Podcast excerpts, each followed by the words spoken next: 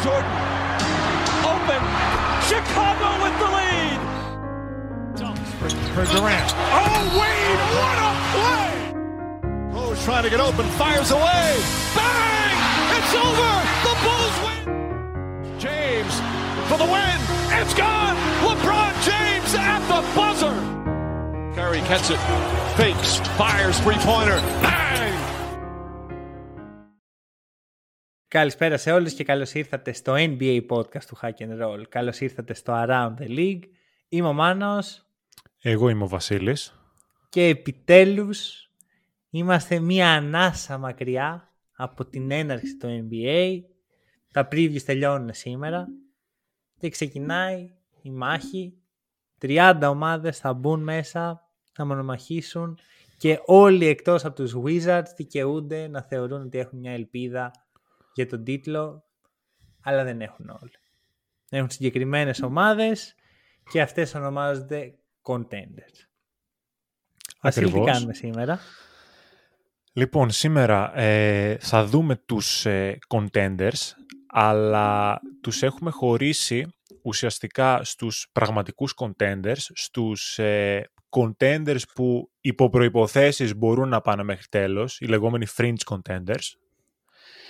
Και έχουμε έτσι και λίγο για να γίνει πιο spicy κάποιες ομάδες στο τέλος που μπορεί να θεωρούνται να είναι ψηλά στα odds. Εμείς δεν τους θεωρούμε contenders, οπότε θα συζητήσουμε και για αυτούς.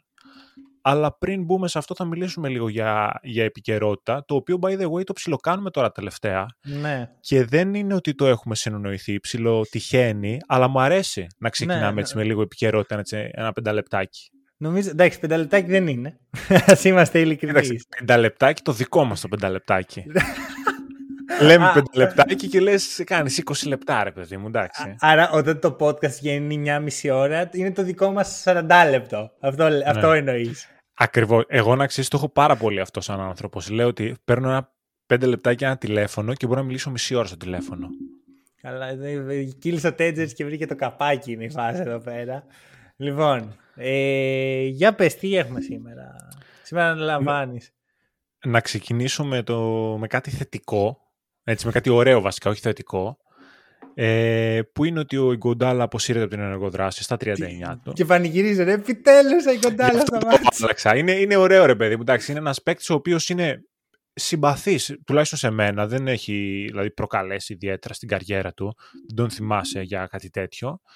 Ε, έχω έτσι μια νοσταλγία γιατί ρε παιδί μου μεγάλωσα αρκετά με Γκοντάλα όταν ήταν στην ε, Φιλαδέλφια. Δηλαδή όταν άρχισα να πρωτοπαρακολουθώ NBA αυτός ήταν στην τρίτη, τέταρτη σεζόν του. Έτσι ενεργά να παρακολουθώ. Οπότε τον είχα, ξέρεις, ο παίκτης, ο High Flyer έπαιζε και NBA Live. Τώρα δεν ξέρω αν το έχεις παρακολουθήσει ποτέ το NBA Live στο Play. Κάτι, κάτι Που- ξέρω. Που είχε από κάτω το σύμβολο του High Flyer και τον έπαιρνες και σε διαγωνισμούς καρφωμάτων και τέτοια. Μου θυμίζει πολύ εκείνη την εποχή, να ξέρεις, ο Iguodala. Οκ. Ε, εντάξει, τέσσερις φορές ε, πρωταθλητής με τους ε, Warriors. Finals MVP MVP. Finals του 15, ακριβώς. Κλεψιά, ξεκλεψιά, Το πήρε. ήτανε. Έγραψε. Το πήρε. Έγραψε.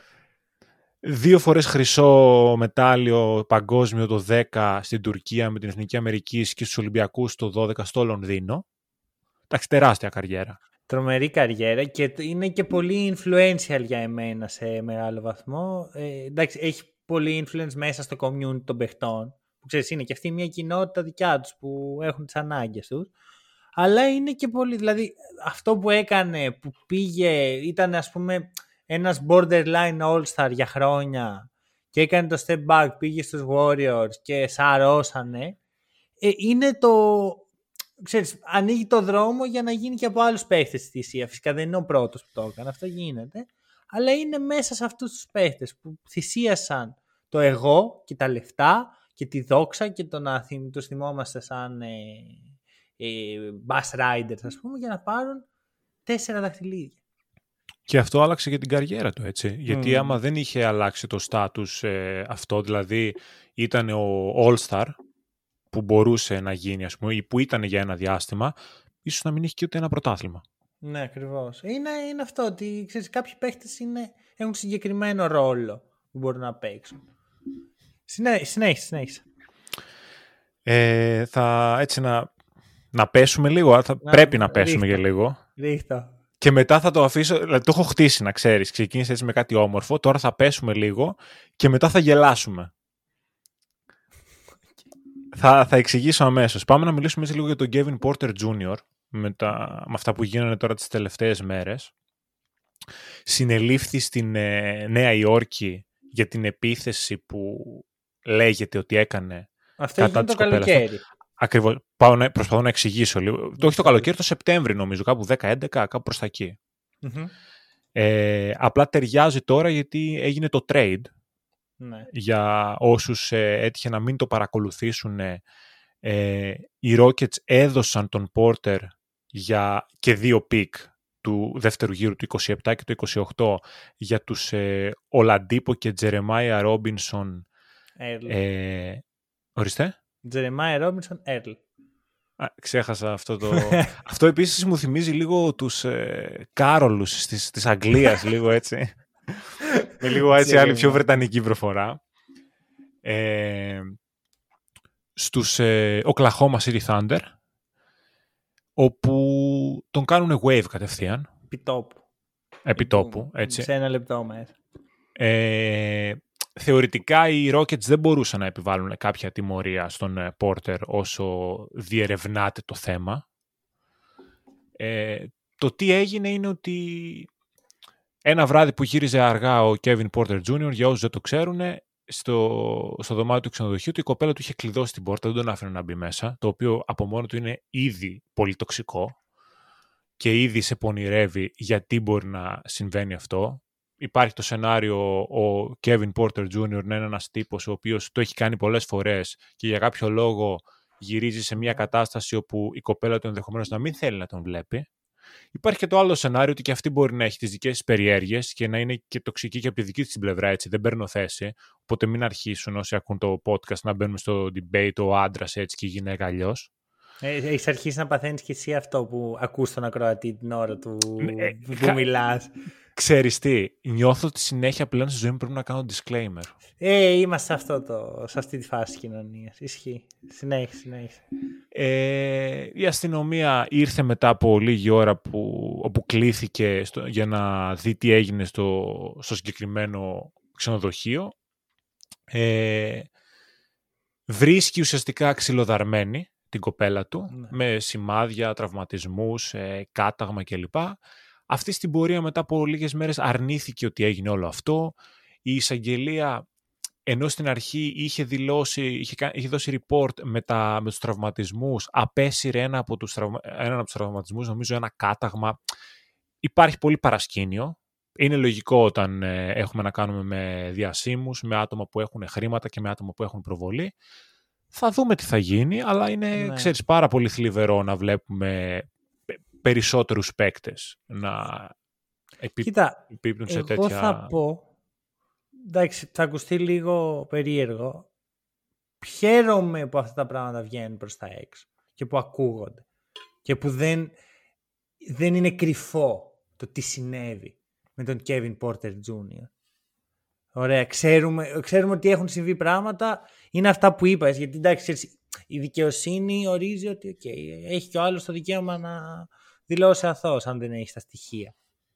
Δεν έχουμε ιδέα τι έχει γίνει στην πραγματικότητα, αλλά τουλάχιστον ξέρουμε ότι έχει συμβεί κάτι, ότι υπάρχει κάτι υποδιερεύνηση, δεν μπορεί να τη σκαπουλάρει κάποιος ο οποίος έχει κάνει κάτι τέτοιο. Καλό είναι να ακούγονται αυτά. Καλό είναι βέβαια να μην γίνονται αυτά.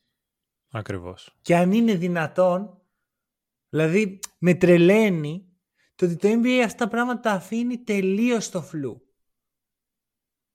Αλλά κάθε και ασχολείται με πολύ λιγότερο σημαντικά ζητήματα κοινωνικά, γιατί κάποια πουλάνε και κάποια όχι. Νομίζω ότι το NBA έχει δείξει πολλές φορές ότι σε θέματα που εμπλέκεται η δικαιοσύνη σε σοβαρό βαθμό δεν θέλει να ασχολείται ιδιαίτερα. Γιατί Ναι. νομίζω ότι του κάνει κακό. Εντάξει, είναι αυτό που έλεγε ο Χρήστος την προηγούμενη εβδομάδα, ότι κρατάει το NBA κάποιες ίσες αποστάσεις σε τέτοιες περιπτώσεις. Ε, μου τη δίνει λίγο. Μου τη δίνει λίγο. Απ' την άλλη, βέβαια, είναι αυτό ότι τον άλλο δεν μπορείς να τον καταδικάσεις και να τον πεις ένοχο. Αν δεν έχεις τα στοιχεία. Γιατί όντως δεν, δεν ξέρω. Δεν ξέρουμε. Δεν ήμουν και εκεί για να μπορώ να κρίνω. Εννοείται και εγώ, ξέρεις, αυτά που είπα δεν είναι η θέση μου, είναι αυτά που έχουμε διαβάσει στα reports. Αυτά εντάξει, ελπίζω να βρεθεί άκρη. Έχει, έχει λίγο πλάκα ξέρεις, που πήγε ο Ντόκα στο Houston και διώξαν τον Kevin Porter Jr. και κάθε μέρα που περνάει και δεν μαθαίνουμε τι έχει γίνει με τον Ντόκα, πιστεύω όλο και περισσότερο ότι ο Ντόκα δεν έχει κάνει τίποτα. Να ξέρεις. Τίποτα ε, σοβαρού ε, βεληνικούς. Γιατί με τον Kevin Porter μάθαμε αμέσως τι συνέβη. Αμέσως. Αν πεις δεν είναι μέσα σε ένα Είναι και λίγο επικίνδυνο όμως αυτό έτσι να το, να το θέτουμε. Δηλαδή δεν είναι ξυλοδαρμός αλλά ξέρεις και να παρενοχλούσε έστω και λεκτικά είναι σοβαρό. Απλώς και αυτό είναι ένα report ότι έγινε, μπορεί και να έγινε. δεν έχουμε όντως καμία ιδέα. Δεν έχει βγει τίποτα πραγματικό και ξεκάθαρο προς τα έξω. Και αυτό δεν είναι επιλογή του Ντόκα. Να σου το πω έτσι. Δεν επέλεξε ο Ντόκα αν θα βγουν προς τα έξω ή όχι. Οι Celtics το έκαναν. Αυτή είναι η σκέψη με εμένα. Ότι αυτός που δεν βγάζει πράγματα προς τα έξω πιθανώς να έχει κάτι να κρύψει. Φυσικά δεν κάνουμε εδώ πέρα, δεν ξέρω γιατί το κάναμε criminal το podcast, ναι, αλλά ναι, το σκέφτομαι αρκετά γιατί τον Ντόκα τον έχω και λίγο αδυναμία. Και βλέπεις ότι όταν έχεις τόσα πολλά σκηνικά το ένα μετά το άλλο, ξεχνιούνται και όλας κάποια πράγματα. Δηλαδή, σε ένα χρόνο δεν θα θυμόμαστε τι έχει κάνει ο Ντόκα. Δεν ξέρουμε τι κόσμος... έχει κάνει ο Ντόκα. Ναι, δεν θα, δεν θα ξέρουμε, δεν θα θυμόμαστε καν ότι υπήρξε κάτι, κάτι που δεν ξέρουμε για τον Οντόκα. Το, το ακούω αυτό. Πάμε και στο, στο main event των ειδήσεων. Εδώ είναι που θα γελάσουμε. Αφορά τον James Harden, ο οποίος... Ε... Ο πρωταγωνιστής του Around the League. Ο main character. Έτσι ακριβώς. Έκανε no show στην προπόνηση της Τετάρτης. Τι πιο σύνηθες θα πει κανείς; Και της Παρασκευή. Ναι. Κάθε μέρα. Νομίζω... Κάθε μέρα υπάρχει ένα report ότι Α, σήμερα πήγε ο Χάρντεν στην προπόνηση σήμερα. Όχι. Νομίζω ότι την, ε, την Παρασκευή εμφανίστηκε και έκανε κάποιες δηλώσεις ε, ότι μπορεί και να παίξω λέει ε, θα δούμε γιατί θέλω να είμαι λέει σε κατάσταση αλλά η σχέση μου με τον ε, Μόρι δεν πρόκειται να φτιαχτεί ποτέ. Ε σαπουνόπερα ε, φτάνουν να είναι οι, οι Sixers. Ναι. Οικογενειακές ιστορίες. Εντάξει, να σου πω κάτι.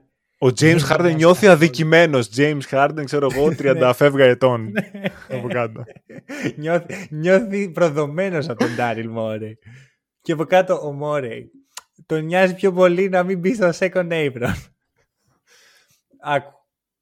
Ειλικρινά, με όλη μου την ψυχή, δεν με νοιάζει καθόλου. Μου έρχονται τα reports εκεί στο κινητό μου, μία που τα βλέπω, μία που τα ξεχνάω. Μα κάθε μέρα γίνεται και κάτι. Θα πω ένα πράγμα. Αυτή η δήλωση που έχει κάνει πριν ένα μήνα περίπου ο, ο GM νομίζω της Φιλαδέλφια, ο όχι ο GM, δεν ήταν ο Μωρέ, ο ιδιοκτήτης ήταν. Λέει, είναι λέει στενάχωρη κατάσταση με το Harden, αλλά δεν πειράζει. Ξέρω ότι το 90% των ομάδων του NBA θα άλλαζαν θέση μαζί μας σε πέντε λεπτά. Όχι. Δεν θα άλλαζε κανείς θέση μαζί. Ξέρω, θα προτιμούσα να είμαι οι Washington Wizards από το να βιώνω αυτές τις καταστάσεις. Ξεκάθαρα. Και ο Νίκνερ πήρε, βασικά δεν πήρε θέση, αλλά δείχνει ότι δεν τον ενδιαφέρει ιδιαίτερα ο Χάρντεν. Δηλαδή βγήκε και είπε ένα τελείως τυπικό «Μέι χωρίς το Χάρντεν, εμείς θα προχωρήσουμε να κάνουμε τη δουλειά μας. Το οποίο είναι και λογικό. Δηλαδή προσπαθεί να προστατεύσει τα αποδητήριά του, την ομάδα του, γιατί είναι έτοιμο να την αχτεί στον αέρα όλο αυτό. Ναι. Εγώ ήδη σκέφτομαι την επόμενη δουλειά που θα βρει ο Νέρς, να ξέρεις. Γιατί είναι, είναι οριακά doomed το partnership αυτό. Ερώτηση.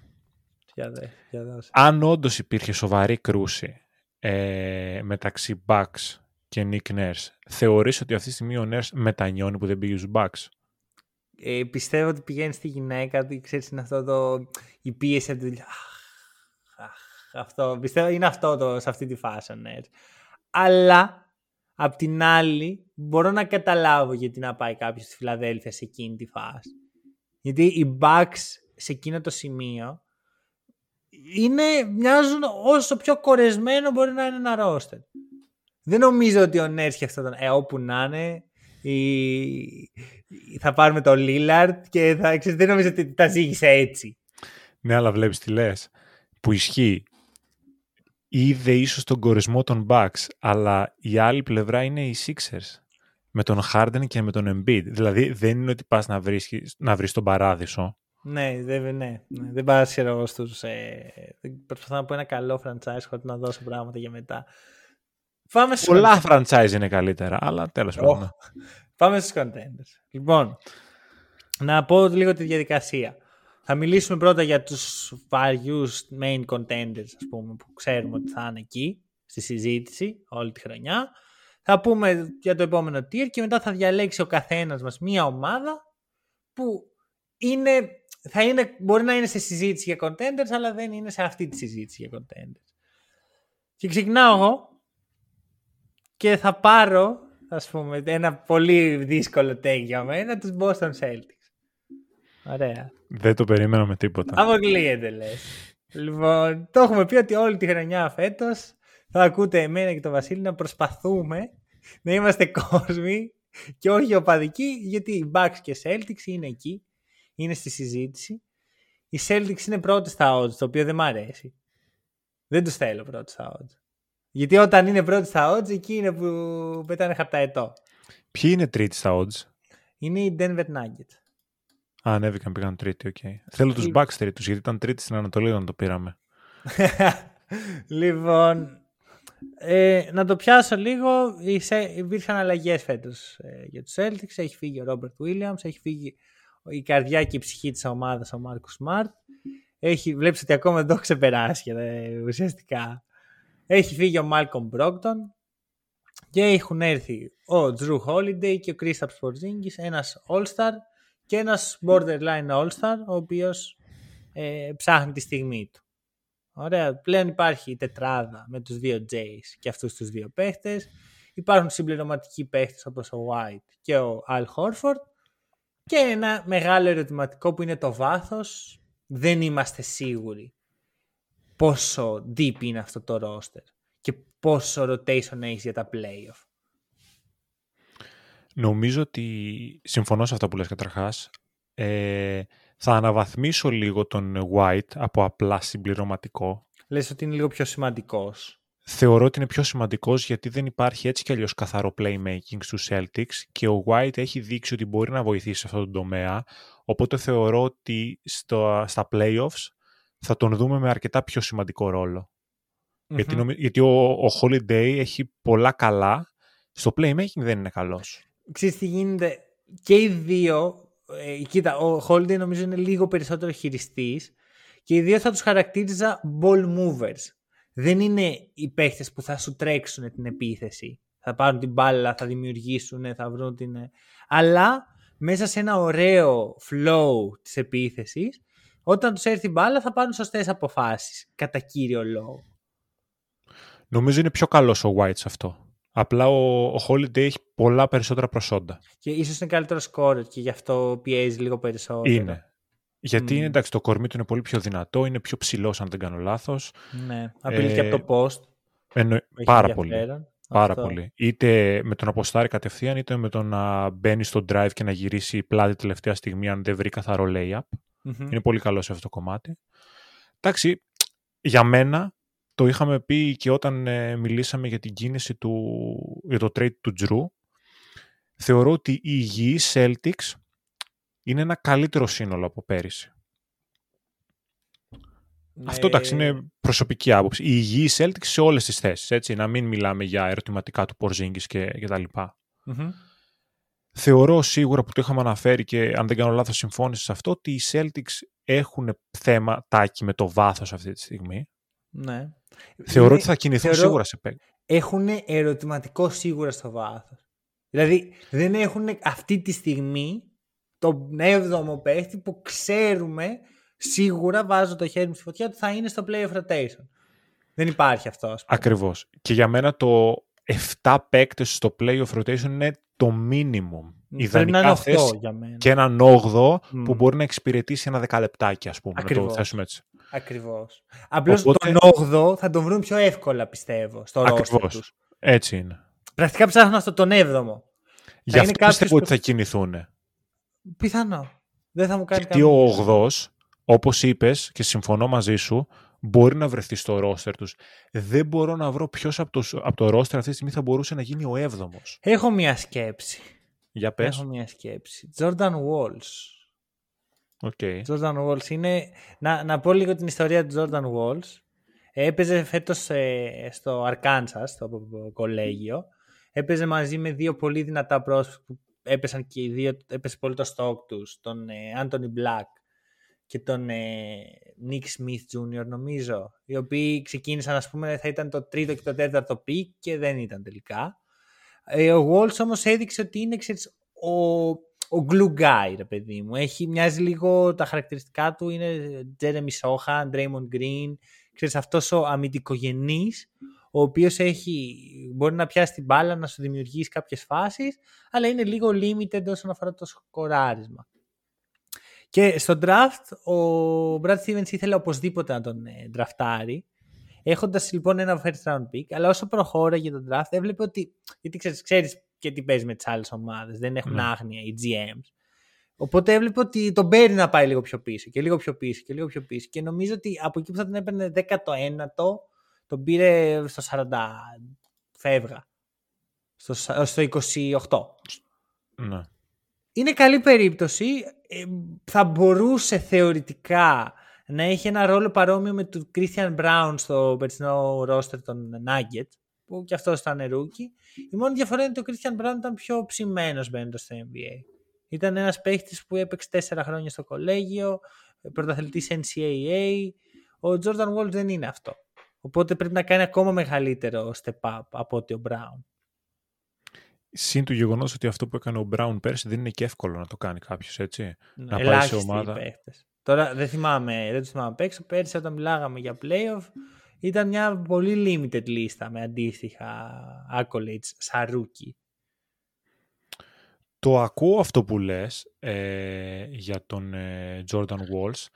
Νομίζω όμως ότι αν γίνει κάτι με τον συγκεκριμένο θα είναι πάλι ο 8 και όχι ο 7 Ναι. Εμένα, εμένα μου λείπει ένα πεντάρι αυτή τη στιγμή στους Celtics. Και ο λόγος που μου λείπει ένα πεντάρι είναι για να περιορίσουν το ρίσκο. Ναι. Μισό. Τώρα όμως μιλάμε λίγο για contending έτσι. Δηλαδή φτάνουμε στη συζήτηση στα playoff. Ναι. Εκεί σου λείπει ένα πεντάρι ή σου λείπει μέσα στη regular.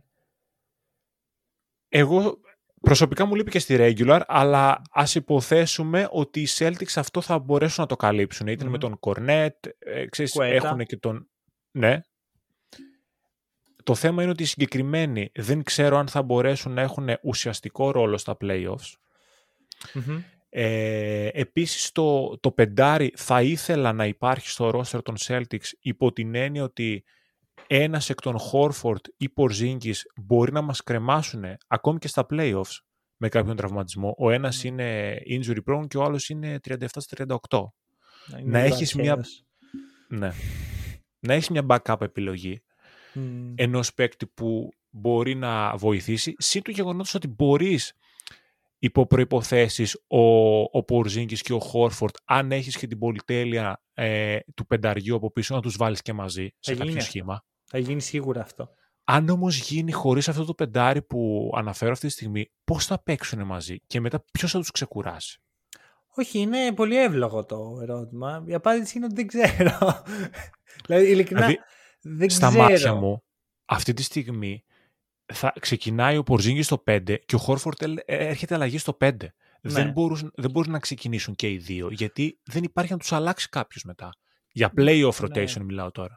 Ε, είναι αυτό που συζητάγαμε, ότι είναι μεγάλη απώλεια του Grant εν τέλει. Δηλαδή θα, θα λείψει. Γιατί δεν είναι ακριβώς 5, καλύπτει και το 5, αλλά το κυριότερο είναι ότι αυτό που θα πετύχαινε με Horford Porzingis, το πετυχαίνεις με Grant Porzingis. Οπότε θα μπορούσες να στείλει το Horford μόνο στο 5, να παίξεις και κάποια small ball λεπτά. Θα ήταν οριακά το τέλειο fit αυτή τη στιγμή ο Grant. Ακριβώς. Αλλά φαίνεται να μην τον πιστεύει ο Mazzulla. Έτσι φάνηκε πέρσι. Αυτό. Οκ. Okay. Ε, εγώ να πω το εξής ε, για τους Celtics. Έτσι. Το, αυτό για μένα αυτό που θα κρίνει εν τέλει την πορεία τους είναι η επίθεσή τους. Ωραία. Πιστεύω ότι άμυνα θα είναι εκεί. Αυτό το περιφερειακό δίδυμο Drew Holden, Derek White είναι καλό. Θα είναι καλό. Δεν αγχώνομαι καθόλου γι' αυτό. Η άμυνα θα είναι εκεί. Αγχώνομαι για την επίθεση. Γιατί πέρσι η επίθεση όλη τη χρονιά ήταν μια, ακόμα και κάποιες φάσεις που φαινόντουσαν οι Celtics να πέταν φωτιές, ήταν λίγο δυσλειτουργική. Έχασαν μια τοξική σχέση με τη γραμμή του τριπόντου, που όταν τα πράγματα σκούρεναν κατέφευγαν μόνο σε αυτό. Αλλά το έχω ξαναπεί ότι δεν πειράζει μια ομάδα που στάρει πολλά τρίποντα, αρκεί να χρησιμοποιεί το τρίποντα σαν εργαλείο και όχι σαν ε, ρουλέτα. Ναι. Δηλαδή, το να χρησιμοποιείς το τρίποντο για να, σαν μοχλό πίεση για την άμυνα, είμαι όλοι σε αυτό. Το να χρησιμοποιείς το τρίποντο επειδή βαριέσαι να παίξεις μια κανονική επίθεση, θα σου φέρει μόνο αποτυχίες. Κοίταξε, σε αυτό το κομμάτι παίζει πάρα πολύ μεγάλο ρόλο ο coach, Εννοείται. όπου περιμένω, ε, ξέρεις, είναι και αυτός σε ένα στοίχημα, παρότι είναι από πέρυσι στην ομάδα, είναι ένα χρόνο παιγμένος και σε δύσκολες καταστάσεις, είναι πολύ ενδιαφέρον για το πώς θα αντιδράσει, αν θα αλλάξει ε, κάποια πράγματα όσον αφορά τη φιλοσοφία του, κυρίως επιθετικά, γιατί συμφωνώ απόλυτα σε αυτό το πρόβλημα που εντοπίζει την επίθεση. Οι Celtics πέρυσι πλήρωσαν το γεγονός ότι δεν είχαν πολλές εναλλακτικές στον τρόπο που, που επιτίθενται. Ήταν θα ζήσουμε και θα πεθάνουμε με το τρίποντο. Το φετινό ρόστερ μπορεί να το εξυπηρετήσει αυτό, ίσως και καλύτερα από το περσινό, γιατί έχεις τον Μπορζίνγκης μέσα, αλλά πάλι θεωρώ ότι χρειάζεσαι να μπορείς να σεταριστείς και λίγο πιο ε, διαφορετικά και λίγο πιο οργανωμένα κάποιες φορές. Ακριβώς. Ακριβώς. Έχει, εντάξει, τα, το βάρος πέφτει πάλι στους δύο Jays, θα έχουν το περισσότερο usage, θα πρέπει να δημιουργήσουν και για τους συμπαίχτες τους. Ε, θέλει χρόνο. Θέλουν χρόνο οι Celtics. Ε, εντάξει, γελάω που βλέπουμε βιντεάκια στο Twitter. Oh, the Celtics Big Four is unstoppable. Βλέπω φιλικά που οι αντίπαλοι οριακά δεν πάνε στον πάγκο την ώρα που παίζουν άμυνα για να ξεκουραστούν λίγο. Ωραία, δεν είναι. Θέλει χρόνο. Δεν περιμένουν τους Celtics να μπουν με το μαχαίρι στα δόντια. Θα, τους, θα υπάρχει ένα πρόβλημα. Και έχουν και την πολυτέλεια να μην το κάνουν, ναι. γιατί η Ανατολή αυτή τη στιγμή είναι γεμάτη ερωτηματικά. Ακριβώς. Λοιπόν, συνέχισε. Συνεχίζω και... Εντάξει, θα πάω στη δική μου ομάδα. Είναι και στην δεύτερη θέση, αν δεν κάνω λάθος, με βάζει τα odds. Ναι. Είναι η Milwaukee Bucks. Ε, εντάξει, προφανέστατα θεωρώ ότι τους είχες σχέση στη λίστα με τους ε, contenders. Έχουμε μιλήσει και σε προηγούμενο... Λέω όχι, δεν τους είχα. Λες, ήταν στους wannabe. ναι, ήταν αυτοί που έχω στο τέλος εκεί, δεν πρέπει, δεν παίζει. Για πες. Εντάξει, έχουμε κάνει έτσι και μια μικρή ανάλυση σε προηγούμενο podcast ε, για το trade του, του Lillard. Προφανώς δεν μπορούμε ακόμα να βγάλουμε συμπεράσματα, δεν έχει ξεκινήσει η σεζόν. Τα φιλικά δεν είναι ούτε για να τα βλέπεις, συν του γεγονός ότι δεν έχουν παίξει και πάρα πολύ. Θα ξεκινήσω με την ε, έτσι, μίνι βόμβα που συνέβη με τον ε, Terry Stotts που έφυγε από το πουθενά. Το πιο, το πιο περίεργο πράγμα που έχω δει στη ζωή μου. Πραγματικά. Και θεωρώ ότι ήταν σημαντικός ο ρόλος του και για την ε, αφομοίωση ας πούμε, του Λίλαρτ στο περιβάλλον, που θεωρώ ότι γενικά οι Bucks είναι καλοί σε αυτό, στο να έρχεται ένας παίκτης και να τον βοηθήσουν να εξοικειωθεί με το περιβάλλον. Αλλά προφανώς βοηθάει να υπάρχει και ένας άνθρωπος με τον οποίο έχει συνεργαστεί πάρα πολύ στο παρελθόν, γιατί ξέρει τα κουμπιά του και σε πιο δύσκολες και πιεστικές και περίεργες καταστάσεις. Ακριβώς. Να πούμε ότι ο Στότς ήταν προπονητής του Λίλαρντ για πάρα πολλά χρόνια. Ρε παιδί μου. Ήταν ο προπονητής ουσιαστικά που έτρεξε το project των ε, Blazers για το μεγαλύτερο μέρος του project. Ακριβώς, ακριβώς. Και θεωρώ ότι θα έπαιζε και πάρα πολύ σημαντικό ρόλο στο, στο πλευρό του, του Griffin, ο οποίος είναι αυτή τη στιγμή rookie σαν coach, έτσι, σαν ε, πρώτος coach. Πολύ μεγάλο ερωτηματικό ε, για μένα. Ο το μεγαλύτερο βασικά αυτή τη στιγμή ερωτηματικό για τους Bucks είναι ο προπονητής και θα ήταν σημαντικό να έχει δίπλα του έναν ε, συνεργάτη με τόσο μεγάλη εμπειρία όπως ο Στότς. Και σε αυτό το ρόλο θα ήταν ε, αρκετά κρίσιμος. Αλλά είχαμε στότς, δεν ξέρει κανείς τι έγινε. Δεν έχει βγει τίποτα. Εντάξει, μπορεί να είναι κάτι προσωπικό που ξέρεις, λέγαμε πριν να βγαίνει προς τα έξω, αλλά δεν χρειάζεται οποιαδήποτε δυσκολία περνάει ένας άνθρωπος στη ζωή του να γίνεται κοινός τόπος. Ο καθένας μπορεί να έχει την ιδιωτικότητά του. Δεν είναι ενδιαφέρον πώς οι ομάδες του NBA εμπιστεύονται rookie προπονητές για τέτοια project. Ναι. Και νομίζω το συνέβαινε ανέκαθεν αυτό. Κοίτα, τα, κοίτα, τα τελευταία χρόνια έχει ξεφύγει η φάση. Κάποια ναι. στιγμή, εντάξει, γενικά δίνουν, δίνουν πάντα ευκαιρίες. Αλλά από το Steve Kerr και μετά, ήταν ο Steve Kerr, μετά ήταν ο Tyron Lue, μετά ήταν ο Nick Nurse, συνέχεια rookies προπονητές που δεν υπάρχουν τόσο πολύ στην ιστορία του NBA. Είναι ενδιαφέρον για μένα. Όχι απαραίτητα καλό, βέβαια. Προτιμώ, τον, προτιμώ το Spolstra, ας πούμε, να χτίσω με έναν προπονητή. Είναι καλό μακροπρόθεσμα. Ε, δηλαδή, όσο πιο πολλές ευκαιρίες θα δώσεις, τόσο πιο πολύ υλικό ε, σε προπονητές θα έχεις στο μέλλον. Για μια πιο ανταγωνιστική λίγα με προπονητές υψηλότερου επίπεδου. Ναι, απλώς σαν ομάδα δεν σε νοιάζει να φτιάξεις προπονητές υψηλού επίπεδου. Ακριβώς. Γι, αυτό, έτσι, γι' αυτό λέω καλό από ποια πλευρά θα το δεις. Ναι, Γιατί η λίγα είναι καλό μακροπρόθεσμα. Για την ομάδα σου είναι ρίσκο. Αυτό. Βέβαια, νομίζω ότι είναι πολύ διαφορετικός ο ρόλος του προπονητή εκεί πέρα από ό,τι στην Ευρώπη. Δηλαδή στην Ευρώπη περιμένεις από τον προπονητή να κάνει τον προπονητή, τον manager, τον recruiter, τον scouter, τον ψυχολόγο, τον διαχειριστή, τα πάντα.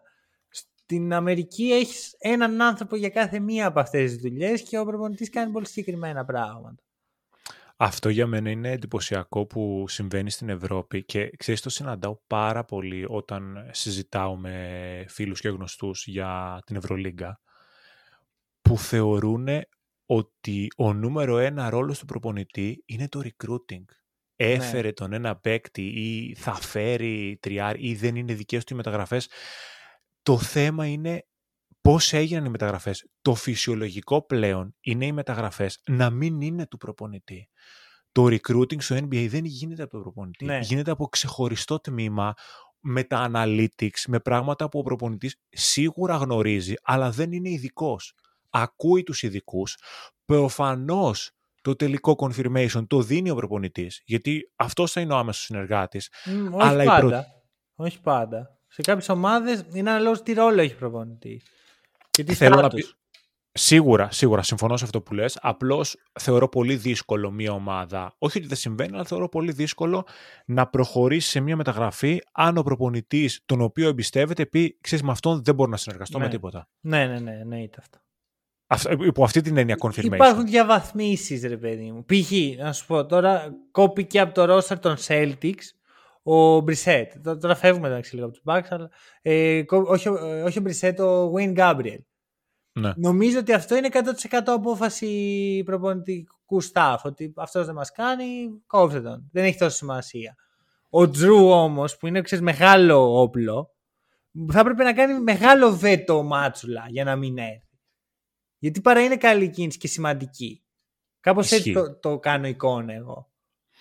Ισχύει. Αντίστοιχα, ας πούμε, και ο Lillard στους Bucks. Δηλαδή, δεν είναι ότι πήγε το τμήμα scouting και recruiting των Bucks και λέει: Κοιτάξτε, υπάρχει ένας παίκτης που λέγεται Damian Lillard που με βάση τα advanced stats και τα analytics και αυτά μπορεί να μας βοηθήσει. Προφανώς.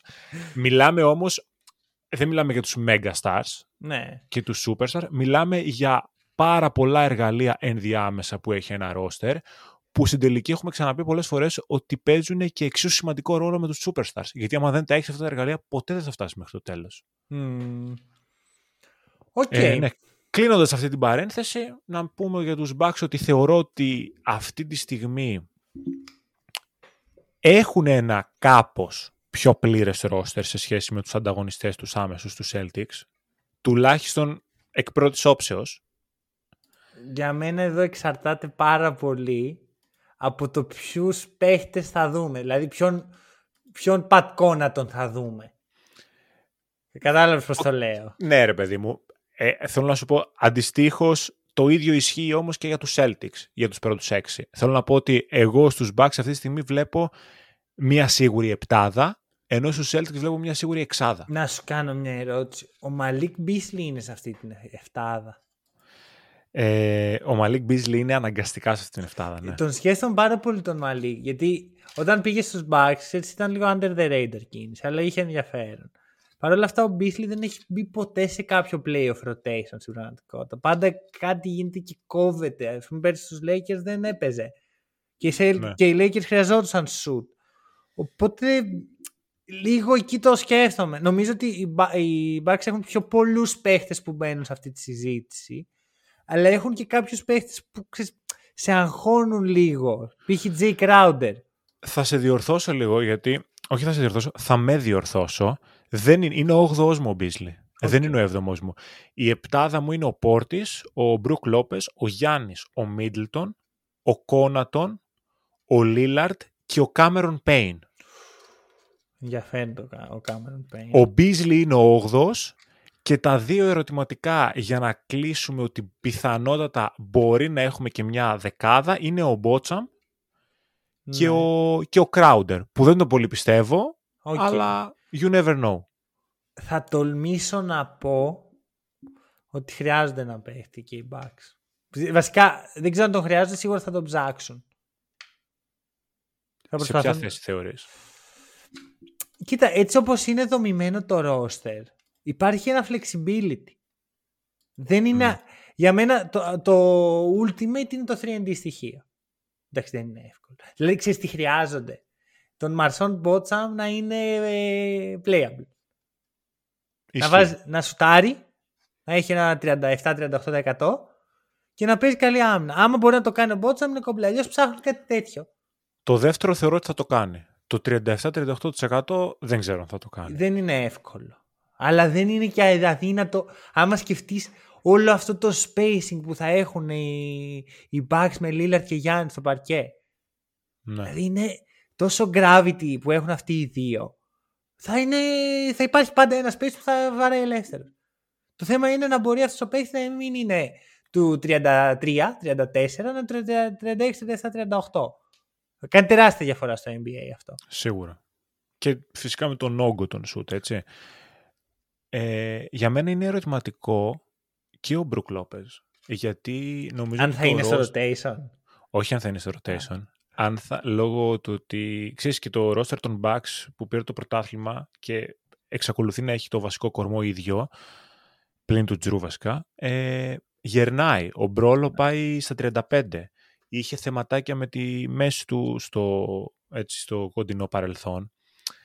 Αν ο Μπρουκ Λόπες δεν είναι υγιής, νομίζω ότι αλλάζει πάρα πολλά αυτό στο roster Ναι. των, ε, των Bucks.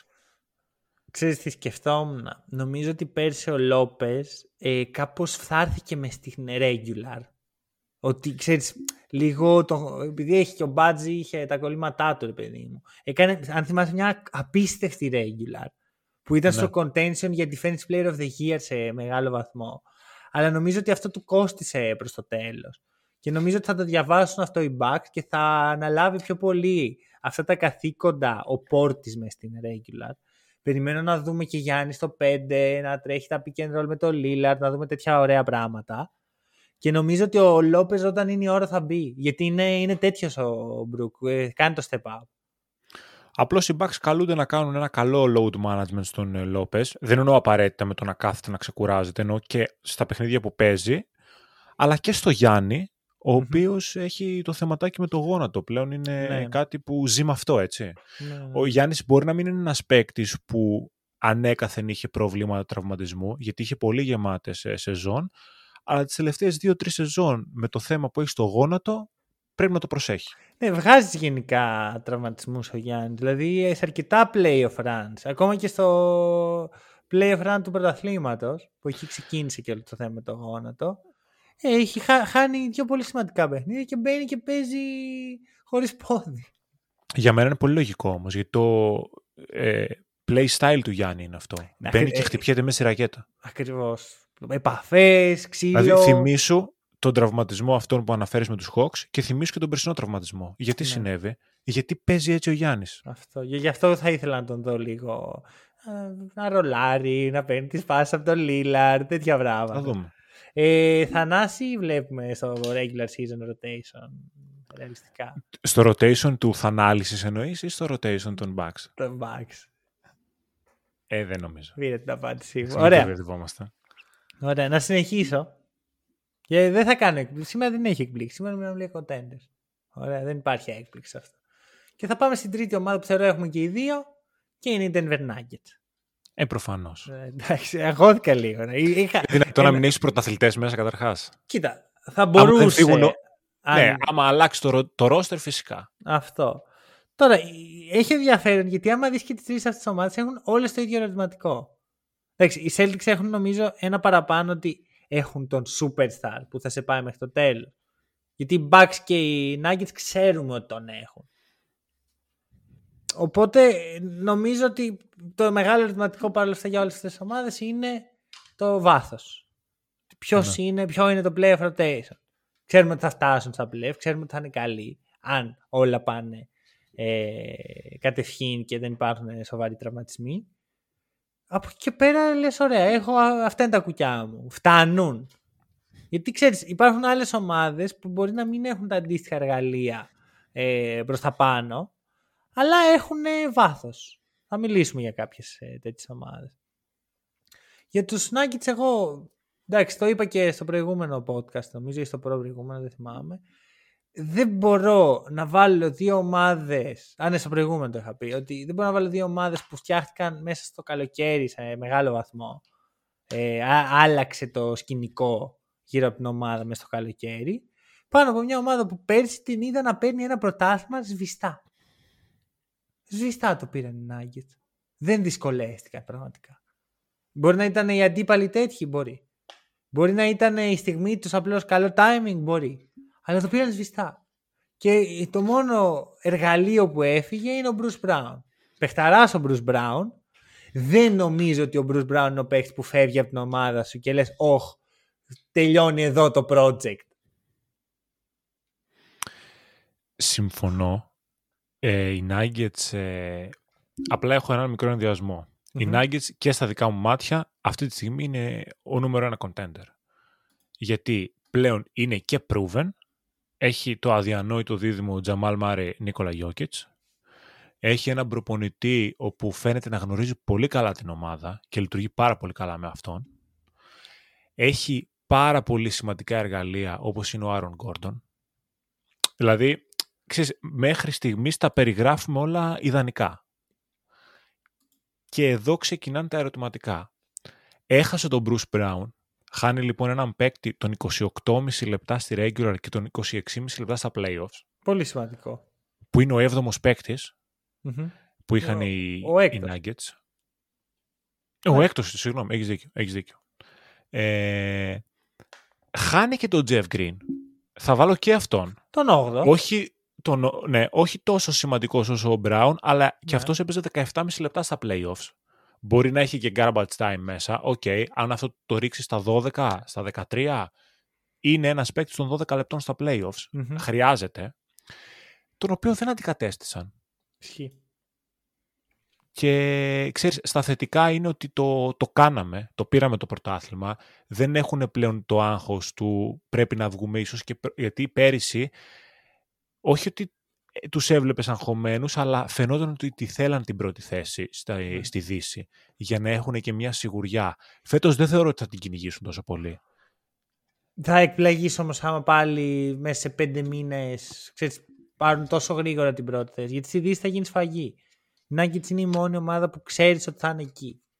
Δεν θα εκπλαγώ καθόλου, απλά πιστεύω ότι αν συμβεί θα συμβεί επειδή ρολάρουν τόσο καλά. Και όχι επειδή θα το κυνηγεί. Πέρσι θεωρώ ότι στο μυαλό τους ήταν και λίγο πρέπει να την πάρουμε ναι. για να έχουμε και τη σιγουριά. Να έχουμε ένα εύκολο πλασάρισμα, πούμε, τουλάχιστον στον πρώτο γύρο. Να, ναι, να ξεκουραστούμε και όλος τον τελευταίο μήνα Έτσι. που το κάνανε. Κοίτα, άμα δεις τη χρονιά των Nuggets πέρσι, είναι ακραία. Δηλαδή παίρνουν σβηστά την πρώτη θέση. Προσπαθούν μεν, αλλά δεν. Κάνανε ένα μήνα διακοπές, ρε, στο τέλος. Νομίζω ότι απλά ήταν πάρα πολύ καλή και μας φαίνεται ότι όλα τα κάνουν σβηστά. Απλά ήταν πάρα πολύ καλή. Σύμφωνοι. Και μετά πάνε στα playoff και δεν δυσκολεύονται από κάποιον. Μπορείς να κάνεις άργιο ότι η ομάδα που τους δυσκόλεψε περισσότερο είναι η Minnesota Timberwolves. Ο Ρούντι Γκομπέρ. Ε, δηλαδή, και λες κάπου όπα ρε φίλε, ποιοι είστε; Εγώ κάποια στιγμή θυμάμαι να βλέπω τους τελικούς και να σκέφτομαι, ρε φίλε, αυτή η ομάδα θα ξαναχάσει ποτέ. Ήταν, δηλαδή έβλεπα τους τελικούς και αυτό που σκεφτόμουν είναι ότι αυτή η ομάδα παίζει έτσι την ώρα που ο MPJ είναι ψηλό κομμάτια. Δεν, μπορεί, δεν είναι εύκολο. Κατάλαβες πώς το λέω. Ότι ποιο είναι το ταβάνι. Και συμφωνώ μαζί σου, okay, είναι απουσία ο Bruce Brown και δεν μπορούσαν κιόλας και να, ό,τι και να κάναν, θα έπρεπε ή να δώσουν ένα asset, ας πούμε, για να τον αντικαταστήσουν, ή να πληρώσουν κάποιον που δεν είχαν το, το χώρο. Αλλά βλέπεις και τι έρχεται από πίσω. Βλέπεις τον Christian Brown. Θα, θα κάνει upgrade τον Christian Brown. Υπάρχει, ναι. εντάξει, ο Justin Holiday δεν ξέρω. Υπάρχει ο Peyton Watson, ο οποίος είναι μεγάλο, ε, πολύ αγαπητός στους κύκλους των Nuggets. Reggie Jackson. Εντάξει, υπάρχει ο, η δικιά μας δυναμία Julian Strother. Στρόθελ, Στροθέλ, δεν ξέρω πώς είναι. Ο οποίος έκανε, εντάξει, έκανε καλή pre-season, κανένας δεν νοιάστηκε γι' αυτό. Υπάρχει και ένας ψηλός εκεί που μου αρέσει εμένα, Jay Huff. Τον οποίο βέβαια τον καλοέβλεπα το καλοκαίρι για τον Παναθηναϊκό.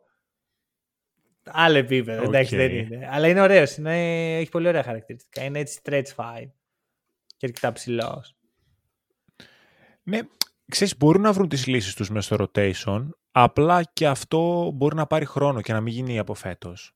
Θέλω να σου πω ότι οι Nuggets για μένα αυτή τη στιγμή είναι ελάχιστα πιο πίσω από το πώς τελείωσαν. Και είναι λογικό όταν ναι. χάνεις, ναι. ε, ας πούμε, 1,5 εργαλείο από αυτά που είχες και δεν προσθέτεις κάτι. Εννοείται, δεν είναι καλύτερη σίγουρα. Ενώ οι άλλοι που συζητάμε θεωρητικά θα είναι καλύτεροι. Έτσι. Απλά είναι πολύ καλή, ήταν πάρα πολύ καλή, by far η καλύτερη ομάδα πέρυσι, οπότε προφανώς εξακολουθούν τόσο ψηλά στους ε, contenders, γιατί ακόμη και αυτό το 1,5 εργαλείο δεν θεωρώ ότι αρκεί για να τους βγάλεις. Ένας τραυματισμός όμως αυτό το κοντό ρόστερ μπορεί να τα αλλάξει όλα και απουσίες, ας πούμε, μέσα στη χρονιά. Εντάξει, αυτό δυστυχώς για όλες τις ομάδες που συζητάμε είναι ο ελέφαντα στο δωμάτι. Τι θα γίνει αν τραυματιστεί κάποιος; Δεν μιλάμε όμως τώρα μόνο για τους superstars. Δηλαδή και ο Άρον Γκόρντον να τραυματιστεί ναι. μέσα στη χρονιά είναι σοβαρό πρόβλημα. Ναι, εντάξει, ε, μπορείς να κάνεις recover από αυτό. Αλλά, είναι, αλλά όταν δεν έχεις πολύ βάθος. Απλά στη regular εσύ δεν, δηλαδή, αν έχεις το Γιώκητ μέσα ή το Γιάννη ή ακόμα και το. Και εγώ να παίξω είμαι παίκτης rotation, ναι. Δεν, θα, έχεις, θα έχεις τα ελεύθερα τα shoot, θα έχεις εκεί τις ευκαιρίες σου. Θα πρέπει να παίξεις λίγο solid down που έχουμε πει ότι είσαι lockdown defender. Μήπως να το ξανασκεφτούν οι Nuggets. Ένα two-way για αρχή. Για... Δεν έχω κλείσει και τα 30 ακόμα. Εγώ κάνω petition στους Denver Nuggets να σου προσφέρω ένα two-way. Θα έχω λίγο θέμα με το ποιος θα είναι ο συμπαρουσιαστής μου στο podcast. Αλλά πιστεύω ότι θα είσαι μια καλή λύση. Θα τα λέμε εξ Αμερικής, ρε, εντάξει. θα, θα κάνεις το, το Nuggets report. Έτσι. Λοιπόν, ωραία. Ε, να προχωρήσουμε στα, στο επόμενο σκάλι, που είναι το συν Δεν έχουμε κανέναν άλλον καταρχάς στου ε, καθαρούς contenders. Το οποίο έχει ενδιαφέρον για μένα ήδη. Ναι. Πιστεύω όμως ότι δεν είναι ότι είναι κακή η πόλη. Πιστεύω ότι είναι τόσο καλή αυτοί οι τρεις. Συμφωνώ. είναι οι μόνες ομάδες που θεωρητικά δεν έχουν ερωτηματικό που λες. Είναι πολύ πιθανό να μην ισχύσει αυτή η συνθήκη. Οπότε δεν είμαι. Δεν νιώθω βολικά να τους βάλω contenders. Ενώ στην ομάδα που θα πούμε τώρα, που θα την πάρεις εσύ, πιστεύω ότι θα υπάρχει ένα τέτοιο. Δεν ξέρουμε όμως άμα την. Ε... Έχεις και εσύ αυτήν την ομάδα. Α, αν με βρεις, με βρήκες. Αν με βρεις, με βρήκες. Γιατί εγώ έχω πει τρεις συν μία ναι. ομάδες. Δεν, δεν ξέρουμε ποια είναι για τον άλλον. Και ο Βασίλης έχει τρεις συν δύο. Άρα μπορεί να με βρει. Θεωρώ πολύ δύσκολο να με σε βρω. Σε καμ... σε... Δηλαδή, έχω βάλει δύο. Μία από τις δύο θεωρώ ότι είναι η κοινή μας. Ναι, είναι 50-50 μάλλον. Ωραία, για πες. Ωραία, θα προσπαθήσω να πάρω αυτή Την ομάδα που, δεν έχω πει. Όχι, που έχεις, που έχεις oh. κι εσύ. OK, okay, ωραία. Θεωρώ ότι είναι οι Golden State Warriors. Είσαι μέσα. Εντάξει. Είσαι μέσα. Καλά, την προηγούμενη εβδομάδα με το Χρήστο τι θα τι θα κάνουμε τώρα; ναι. Okay. Κοίτα, νομίζω ότι είμαστε πολύ στην ίδια σελίδα με αυτά που θα πούμε στους uh, Ωραία, Warriors. να σκεφτώ την επόμενη δικιά σου τώρα εδώ. Για πες, για πες. Lakers. Ε, ναι. Και δεν την είπα γιατί δεν θα μπορούσες με τίποτα να πεις στους Lakers εσύ ως Celtics fan. Εννοείται. λοιπόν, για πες για Warriors. Καταρχάς, θα ξεκινήσουμε από τα όχι τόσο based on stats επιχειρήματα, ότι δεν μπορώ ρε φίλε όταν έχω δει αυτή τη δυναστεία να είμαι εναντίον του Κέρ, εναντίον του Κάρι, εναντίον αυτού του οργανισμού. Δηλαδή, ειδικά με το πρωτάθλημα το τελευταίο που πήραν, δεν μπορείς να τους ξεγράψεις. Σίγουρα είναι, ξέρεις, έχουν ένα θέμα με την ηλικία πλέον οι παίχτες σε αυτό το ρόστερ. οι στυλοβάτες ναι, ναι. που οδήγησαν μέχρι εδώ. Το επόμενο μεγάλο ερωτηματικό, και τώρα θα μπούμε σιγά σιγά στα λίγο πιο μπασκετικά επιχειρήματα, είναι ο Chris Paul και ο ρόλος που θα έχει στην ομάδα. Ε, το καλό είναι ότι ο, ο Κάρι πλέον έχει φτιάξει το παιχνίδι του τόσο πολύ σε τέτοιο επίπεδο που είτε έχει την μπάλα στα χέρια του, είτε δεν έχει την μπάλα στα χέρια του, απλά είναι εκπληκτικός. Οπότε αυτό θα βοηθήσει είτε τον ε, Chris Paul να έχει ένα ρόλο βασικού point guard με τον Κάρι να παίζει περισσότερο off-ball παιχνίδι και να του τη δώσει την μπάλα του Paul, δεν έχει θέμα, είτε με το να έχει και τον ρόλο που θα τον ξεκουράζει, όντας ο Κάρι ο βασικός point guard με το περισσότερο usage. Θεωρώ ότι υπάρχει αυτή η ευελιξία στο roster των, ε, των Warriors. Τι θα προτιμούσε, ε, θεω... τον Paul να έρθει από τον πάγκο ή βασικός; Προσωπικά εγώ θα πήγαινα στην επιλογή του να έρχεται από τον, από τον πάγκο ο Paul. Ναι, ε, Τώρα, εντάξει, αν φτάσουμε σε ένα σημείο με, ανάλογα τις συνθήκες του παιχνιδιού να χρειαστεί οι δύο να κλείσουν το παιχνίδι, είναι διαφορετική συνθήκη. Αλλά θα πήγαινα σε γενικές γραμμές με τον Πολ να έρχεται από τον ε, πάγκο. Γιατί αυτό λειτουργεί στους ε, Warriors. Οπότε τι θέλω, θέλω να υπάρχει ένας παίκτης που έρχεται από πίσω και μπορεί να μου δώσει κάτι ποιοτικό. Να είμαι ποιοτικός σε μεγαλύτερη διάρκεια, ενώ παράλληλα ο νούμερο ένα ε, παίκτης αυτής της ομάδας ξεκουράζεται και μπορεί να μπει πιο φρέσκος. Mm. Γιατί πέρσι τον είδαμε να σκάει τον Κάρι με τους Kings. Ναι. Ναι. Και ειδικά μετά τους ε, Kings. Δηλαδή όταν πήγε στους Lakers και άρχισαν να τον ε, σφυροκοπάνε, ήταν δύσκολο. Ισχύει. OK. Okay. Ε, να σου πω ένα προβληματισμό που έχω για τους Warriors. Ωραία. Γιατί, OK, okay, είναι ξεκάθαρα τα επιχειρήματα. Ωραία. Έχουν έναν επιβεβαιωμένο certified superstar έχουν ε, ένα ταλαντούχο ρόστερ που τους έχουμε δει να το κάνουν και θεωρητικά έχουν βελτιωθεί με την προσθήκη του Chris Paul. Συν ότι οι δύο μικροί, Μούντι, Κουμίνγκα, θα βγουν μπροστά λίγο παραπάνω ελπίζω. Τι γίνεται όμως; Εντάξει, έχουν ερωτηματικά που αφορούν το μέγεθος, είναι λίγο undersized και τα σχετικά. OK. Okay. Νιώθω ότι ο ρόλος του Draymond Green ζορίζει λίγο.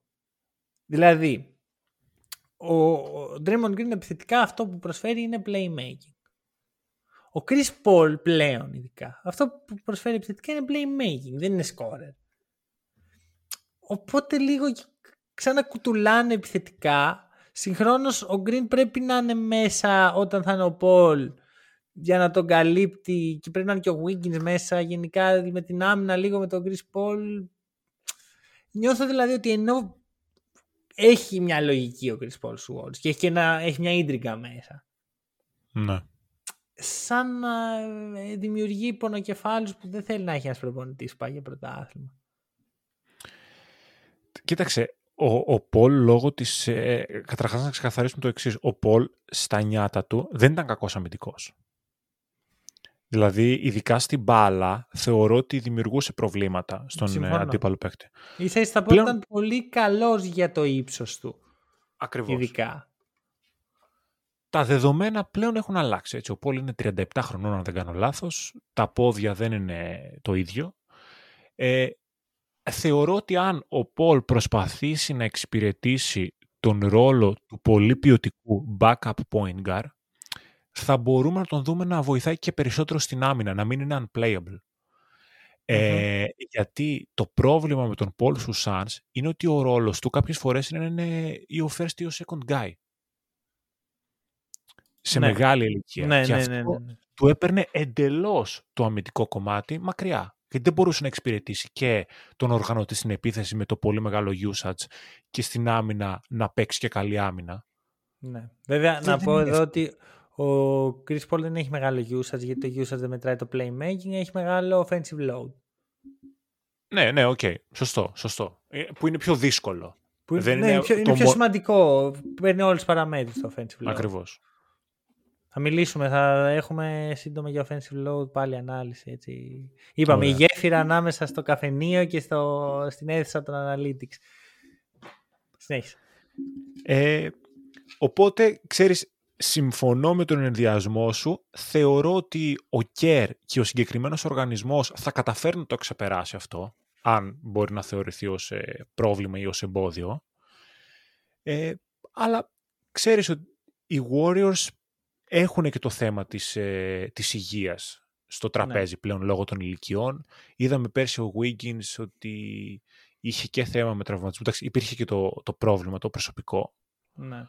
Ε, ακόμη και ο Κάρι που σε γενικές γραμμές είναι υγιής, δεν ξέρεις αν θα αρχίσει σιγά σιγά να βγάζει τραυματισμούς. Ε, ο Τόμσον δεν, δεν επέστρεψε ποτέ όπως ήταν και είναι λογικό. Είναι πολύ, δηλαδή και που παίζει μπάσκετ ο Τόμσον για μένα είναι ήδη too much. Mm-hmm. Ο Πολ έχει και αυτό στους τραυματισμούς τα τελευταία χρόνια. Ξέρεις, υπάρχουν ναι. τέτοιου είδους ερωτηματικά. Εγώ πιο πολύ αυτό φοβάμαι. Εγώ θα πω εδώ και για να κλείσουμε για να πάμε παρακάτω ότι δεν γίνεται κάθε ομάδα να την τζελίζεις με τραυματισμούς. Γιατί όλοι, θα, όλοι είναι πιθανό να τραυματιστούν. Όλοι. Απλά πρέπει να πέφτει στο τραπέζι, ξέρεις, το, η επικινδυνότητα το πόσο, και το ρίσκο ναι. ακριβώς. Δηλαδή δεν είναι το ίδιο υγιείς οι Nuggets με τους... Ωραία. Ε... Μίλα λίγο για Lakers. Μίλα λίγο για Lakers. Κοίταξε, οι Lakers αν εξαιρέσουμε τον, ε, τον LeBron που okay, μεγαλώνει πάρα πολύ πλέον, δηλαδή θα κλείσει τα 39 σε λίγο, ε, και τον ε, AD που είναι σε καλή ηλικία, είναι στα 30, 30 ε, χρονών, αλλά είχε θέματα με τραυματισμούς ε, πρόσφατα. Πάλι το κομμάτι τραυματισμών, αλλά για τον Davis δεν μπορώ να μην το αναφέρω. Ο Davis δηλαδή... είναι το poster child των τραυματισμών. Ακριβώς. Ε, το υπόλοιπο roster είναι αρκετά καλό ηλικιακά. Αρκετά ναι. promising δίπλα σε αυτούς τους δύο. Και για μένα το ερωτηματικό θα είναι αν ο Λεμπρόν θα μπορέσει να είναι έστω στα περσινά επίπεδα, γιατί ξέρεις, σε αυτές τις ηλικίες, το 38 με το 39, μπορεί να τον ρίξει πάρα πολύ ένα παίκτη. Ναι. Και, ο, και ο Λεμπρόν είδαμε να κάνει σημαντική Ρίση. βουτιά, ακόμη και για τα δεδομένα του τα τελευταία χρόνια. Μα τον έριξε. Παιδιά, ο Λεμπρόν δεν είναι, δεν είναι το 20 αυτή τη στιγμή, στα δικά μου μάτια.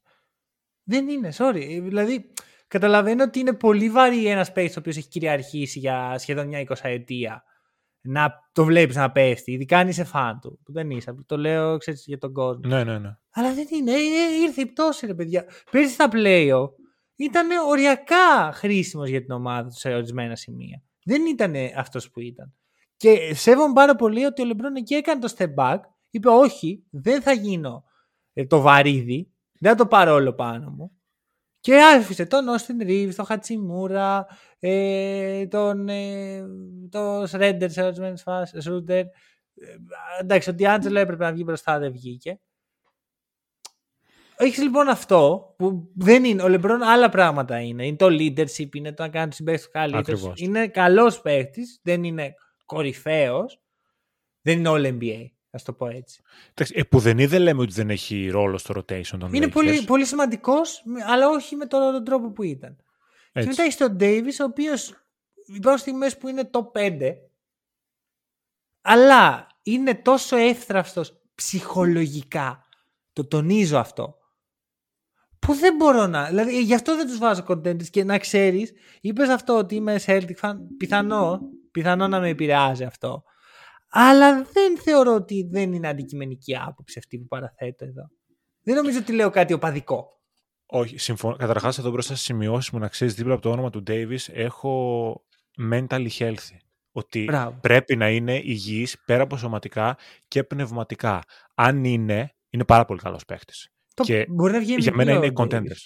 Μπορεί Ακριβώς. να βγει MVP. Ναι, με, με MVP Davis και με LeBron να δίνει το, αυτό που, αυτά που συζητάμε και με αυτό το τρομερό supporting cast, γιατί είναι μάλλον η πιο deep ομάδα από όσο έχουμε συζητήσει. Όχι, μα, σίγουρα. Ναι, είναι, αλλά μου είναι πολύ δύσκολο να τους πω. Ό, όχι λόγω οπαδικού συναισθήματος. Θα σου πω, εγώ για να σε δικαιολογήσω λίγο κιόλας που δεν τους έβαλες, ήμουν πολύ ωριακά αν θα τους βάλω. Δηλαδή ήταν στο μετέχμιο αυτή η ομάδα. σω είμαι και λίγο biased γιατί τον είδα πέρσι τον Davis για ένα διάστημα να είναι αυτός που λέμε. Και ξέρεις, λέω ότι αφού το είδαμε πέρσι, γιατί όχι και φέτος; Το ακούω. Απ' την άλλη και όμως... τον Gabe Vincent που. Για πες, για πες, και θα πάμε Ήταν εκεί ο Davis. Ήταν σε αυτή την κατάσταση. Και ο Γιώργης πέρασε από πάνω του. Έτσι, 4-0 έτσι. Δεν είναι όμως, δεν φταίει μόνο ο Ντέιβις. Θέλω να πω ότι Όχι, δεν έκανε. Δεν μπορεί... Απλά παρά ήταν καλή οι Nuggets. Οι Lakers έκαναν μεγάλο overachieve δεδομένων των συνθήκων πέρυσι. Αλλά οι Nuggets είναι οι Nuggets. Παρά ήταν καλή και φέτος θα είναι εκεί οι Nuggets, ε, άμα δεν υπάρχει κάποιο σοβαρό θέμα. Βέβαια, τώρα έτσι όπως το σκέφτομαι, αν τραυματιστεί κάποιος σοβαρός παίζει στους Nuggets, δεν θα εκπλάγω καθόλου. Μετά οι Lakers είναι contenders. Άρα ίσως υπό αυτό το πρίσμα θα έπρεπε να τους βάλω contenders. Αλλά βέβαια. Είναι, είναι εκεί Μετά στο αν- μετέχουμε. ζορίζει. Οκ. Θα έχουμε, νομίζω ότι οι Lakers θα μονοπολίσουν σε φάσεις φέτος η συζήτηση. Είναι και πολύ εμπορική ομάδα. Πες μου, πάρε τη μη- Βασικά να πάρω εγώ και μετά να πάρεις εσύ. Να μην μιλήσουμε πολύ για να βγει λίγο το επεισόδιο στο, στο χρόνο του. Ένα λεπτό θα πάρω για να σας πω για ποιο λόγο δεν είμαι believer των LA Clippers. Αυτή την, Την ομάδα. έχω και εγώ δηλαδή. αυτή την ομάδα. Α, αυτή έχεις; Δεν έχω μόνο μία. Α, το, το σύνηθές μου. αποκλείεται. Θα Δεν τους πούμε υπάρχει- ονομαστικά, τους πούμε ονομαστικά τους Ωραία. δικούς μου μετά. Για πες για Εγώ θα Clippers. πω Clippers, οι οποίοι είναι από κάτω από τους Lakers τα odds, με μεγάλη διαφορά βέβαια. Θεωρητικά κάποια στιγμή θα πρέπει να είναι contenders αν είναι όλοι υγιείς, αλλά όταν μιλάμε για υγεία, δηλαδή έχουμε μιλήσει αρκετά σήμερα εν τέλει, παρότι προσπαθούμε να το αποφύγουμε, η πιθανότητα να βρεις τον Paul George και τον Kawhi Leonard ταυτόχρονα υγιείς για δύο μήνες είναι απειροελάχιστη σε αυτή τη φάση. Και μακάρι να γίνει για να τους δούμε. Δεν θα στοιχηματίσει στους Clippers. Και υπάρχει και το αν ότι και να τους δούμε πάλι δεν αμφιβάλλω τόσο για τον Λέοναρντ όσο για τον Πολ. Οκ. Για τον Πολ Τζόρτζ. Ναι, εντάξει. Μιλάμε Α, για τον Chris Επειδή Paul. είναι μεγάλη συζήτηση και ευαίσθητο το θέμα ο Paul George, προσπερνάμε. Οκ. Πες τις επιλογές. Η μία ήταν αυτή. Μμμ. Η άλλη την οποία δεν θα αναλύσω είναι η Dallas Mavericks. Καλά είναι στο contention η Dallas Mavericks όντως. Ε, ρε, εσύ Υπάρχει όταν κάποιος έχεις, που λέει φέτος είναι η χρονιά του- των Mavericks. θα σου πω, τους έβαλα απλά για αναφορά γιατί όταν έχεις αυτό το backward με το ταλέντο του Irving και του ε, Λούκα λες ρε φίλε ότι άμα είχαν διαφορετικό mindset και ξέρεις ο Irving δεν ήταν Ναι. αυτός που ήταν θα μιλούσαμε για ομάδα που μπορούσε να πάρει και το πρωτάθλημα κυριολεκτικά. Εντάξει, αλλά έχει δομικές αδυναμίες αυτό το μπάκο. Δηλαδή, Έχει. άμα, άμα κατέβεις εσύ με τους Nuggets, θα τους ζωρίσει Κοίταξε, πάρα τώρα, πολύ. ε, έχω βάλει bullets εδώ πέρα και με οθείς στο να τα αναλύσω. όχι, Θες όχι, να- όχι, συγγνώμη, συγγνώμη. Δεν το Συνέχισε, παίρνω. συνέχισε, συνέχισε. Θα το πούμε σε άλλο podcast για τους Ναι. Nuggets τα προβλήματα. Εγώ θα πάρω τους Suns. Οκ. Που είναι και πολύ ψηλά στα odds. Ε, Ναι, τέταρτη. Ναι. Αν δεν κάνω Και λάθος. πέ- πέσαν τώρα νομίζω έτσι. Δηλαδή πρόσφατα πρέπει να ήταν πάνω από τους Nuggets αν δεν Τι κάνω έγινε λάθος. και πέσανε άραγε. Ε, Τι έγινε και ήταν πάνω από τους Nuggets θα ρωτήσω εγώ στην πρώτη φάση.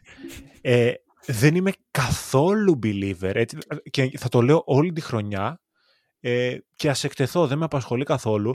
Μπασκετικά αυτή τη στιγμή δεν βρίσκω λογική εξήγηση που οι, Να- που οι Suns θα φτάσουν μέχρι τέλους. Δεν, δεν βρει, δηλαδή έχουμε πει το ότι έχουν τρεις πολύ ταλαντούχους guards for- και forward ο, ο Durant, OK, αλλά μετά τι; Δεν υπάρχει βάθος, δεν υπάρχει ε, πεντάρι, δεν υπάρχει πεντάρι στο roster πρακτικά, δηλαδή Playmaker. δεν υπάρχει playmaker, δηλαδή δεν έχουν βασικά στοιχεία του Δεν μπάσκετ. υπάρχει ο Νούρκιτ. Δεν υπάρχει πεντάρι. Ε, Στα λόγια μου έρχεσαι. Εντάξει, δεν λέω ότι ο, πρόσεξε, δεν λέω ότι ο Νούρκιτς είναι κακός παίκτης, ειδικά στα νιάτα του, που δεν είναι μεγάλος, είναι 29. Στο prime του θα πω, ήταν καλ- πολύ καλός παίκτης. Θεωρώ όμως ότι αυτές οι εποχές έχουν περάσει και θεωρώ ότι ο Νούρκιτς, ακόμη και στο prime του, το καλό του το κομμάτι ήταν η επίθεση, αλλά πόσοι άλλοι, δηλαδή παιδιά, άμυνα, ποιος θα παίξει; Δεν θέλουμε το... Εδώ. Θα έχω, LeBron βαράει το James. τηλέφωνο τώρα. Νομίζω ότι είναι Λοιπόν. εντελώς ασύνδετο και ατέριαστο στο ρόστερ, αλλά θα τα, θα τα δούμε και μέσα στη χρονιά. Θεωρώ πως οι, Nug- οι Suns θα, θα αποκαλύψουν την αλήθεια. Ότι οι ομάδες δεν χτίζονται. Πετά, αθρίζοντας ταλέντο. Το μπάσκετ δεν δουλεύει αθρηστικά. Και νομίζω ότι για ακόμα μία φορά θα αποδειχτεί μέχρι να εμφανιστεί η επόμενη τέτοια ομάδα που πάλι «Ω, τι χτίσανε εδώ το Big 3». Λοιπόν, το κλείνουμε εδώ. Καλή σεζόν να έχουμε. Ε, τώρα αρχίζει το Around. Εδώ τελειώνει το, το prequel, πάμε στα ωραία. Είμαστε έτοιμοι; Και να πω έτσι στους ακροατές μας, παιδιά, ξεκινάει το NBA, πλέον φτάσαμε. Πήγα Κυράστε καφεδάκια. Κυράστε καφεδάκια, δηλαδή το πιο σημαντικό. Τόσο καιρό το λέμε, το αναφέρουμε, πλέον ήρθε η στιγμή. Ναι. Τώρα είναι η ώρα να κάνετε εσείς τα step up, όπως θα κάνει ο Βασίλης όταν τον πάρουν τηλέφωνο η Phoenix ή και όχι εγώ, αλλά εσείς ναι. Ναι, εσείς οπωσδήποτε. Ευχαριστούμε πολύ όσοι μας ακούσατε. Καλή σεζόν.